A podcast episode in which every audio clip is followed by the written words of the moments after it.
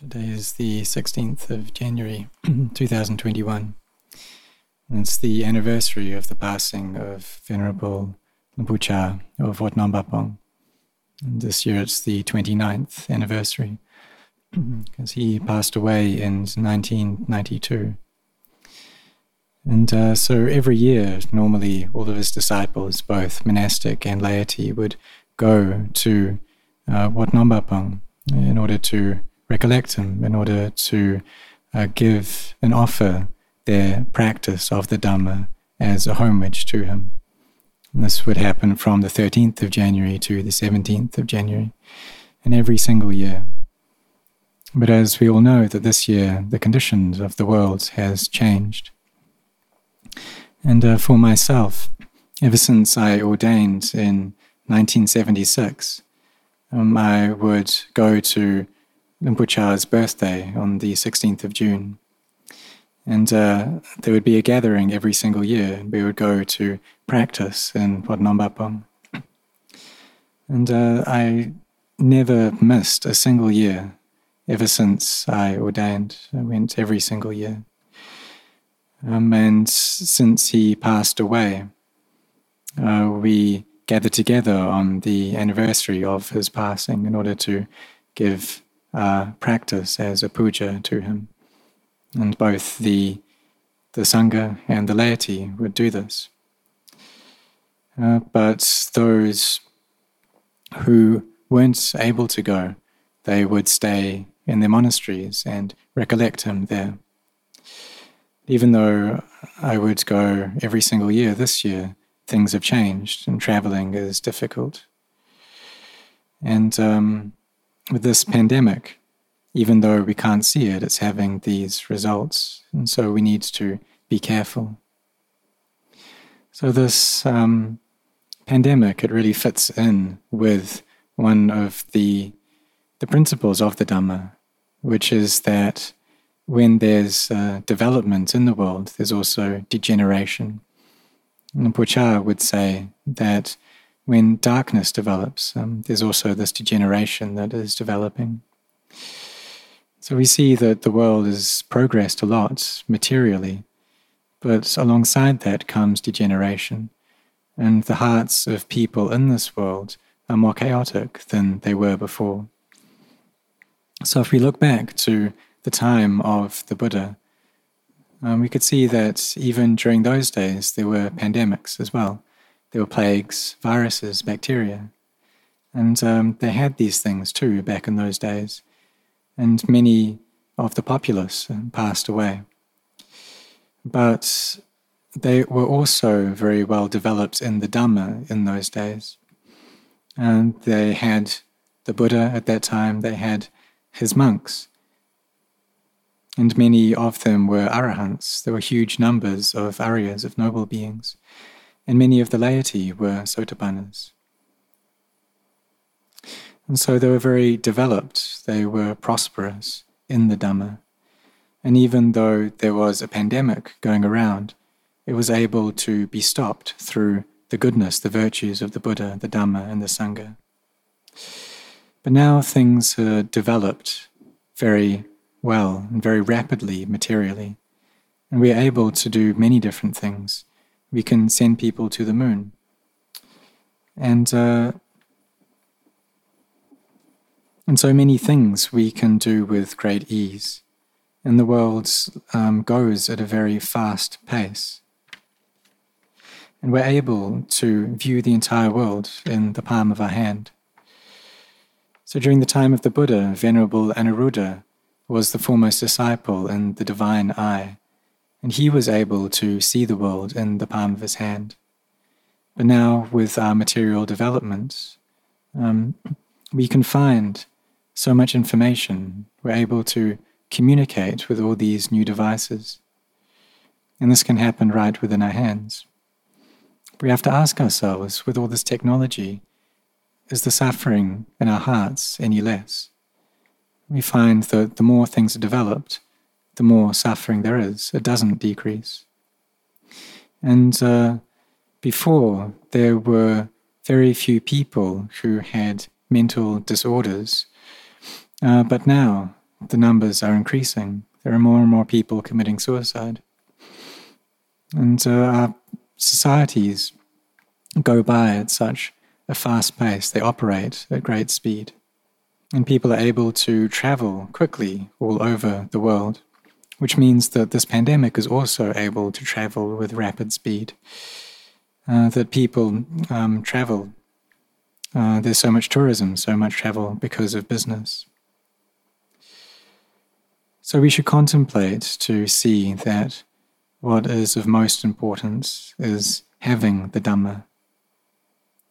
Ajahn Chah, he taught this Dhamma for his disciples to gain both monastic and lay disciples. He would teach us to have mindfulness, to have wisdom, to gain knowledge, to train ourselves to have forbearance, and to be firm within this path of generosity, of virtue, and of meditation. And he would teach us, try to teach us constantly.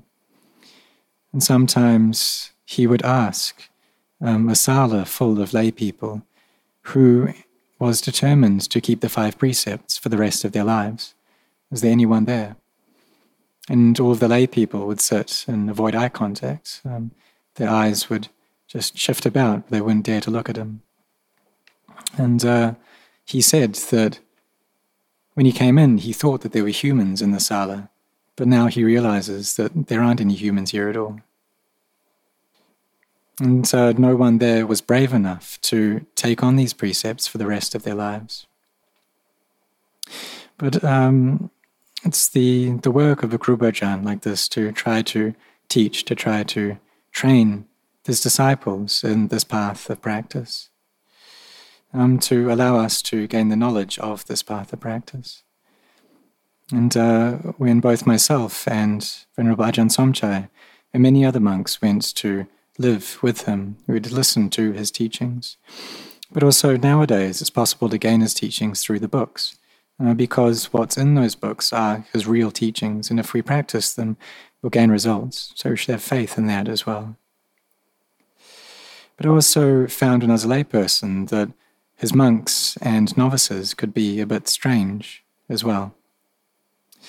Um, there was one time that I went to one of the branch monasteries in Ayutthaya, and uh, I asked the monks there where they were going to spend the next rains retreat. And they said, well, that's up to Luang Por Chah.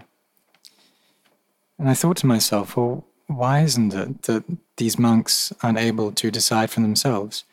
They've ordained already, so why did they leave everything up to Luang Por Chah?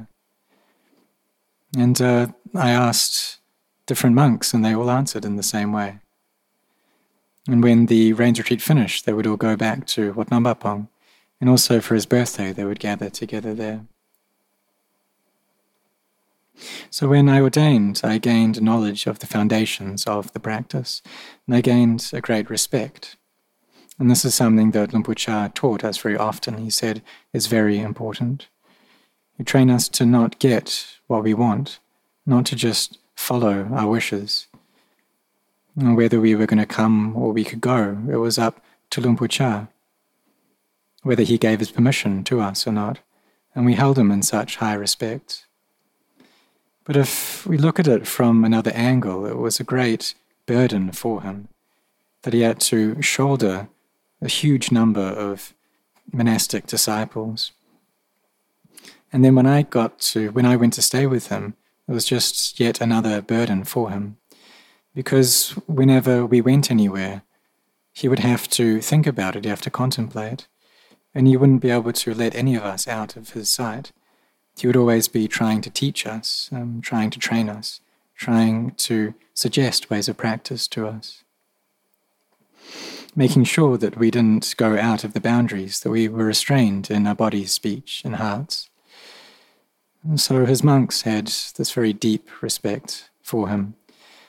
And I was very lucky that I got to spend four years running um, at Wat Nong Pah Pong. That uh, for those four years I spent the rains retreat there. And it was normal that if a monk didn't have any duties, important duties uh, to practice with regards to the Sangha, then they would get sent off to a branch monastery for the rains. and they wouldn't be able to choose where they went to. And some of those places were really difficult to live in. Some even had a lot of malaria. But having had the opportunity to stay with him, I could study his ways of practice until I understood them, until I gained a good enough foundation in his Dhamma. And then I took those to practice, both through my body and my mind. And really, his teachings are actually quite easy. He just taught us about keeping watch over these minds, knowing what they're doing, whether they're getting involved into liking or disliking, and then pulling them back to the center. And this is the path that will take us to seeing the Dhamma, to knowing the Dhamma. And it's easy, but the problem is that our minds can be filled with so much doubts. And they can be scattered all over the place, to be lacking peace. And if our minds have peace, however, then when we listen to the Dhamma, we'll be able to catch hold of that Dhamma. Then we'll be able to practice it. Bringing our minds uh, to peace and seeing the Dhamma. And it's really something that isn't all that difficult. And so now it's 29 years have passed um, since Pu Cha's um, passing away. And uh, it was really his physical body, his body of the flesh, that died. But the Dhamma that he taught is still here. And if we practice that Dhamma, we'll be able to see him. So if we have this high respect for him, then we should practice, we should take this, these teachings that he taught, this Dhamma that he taught, and practice them until we gain results. So may all of you be sincere in this.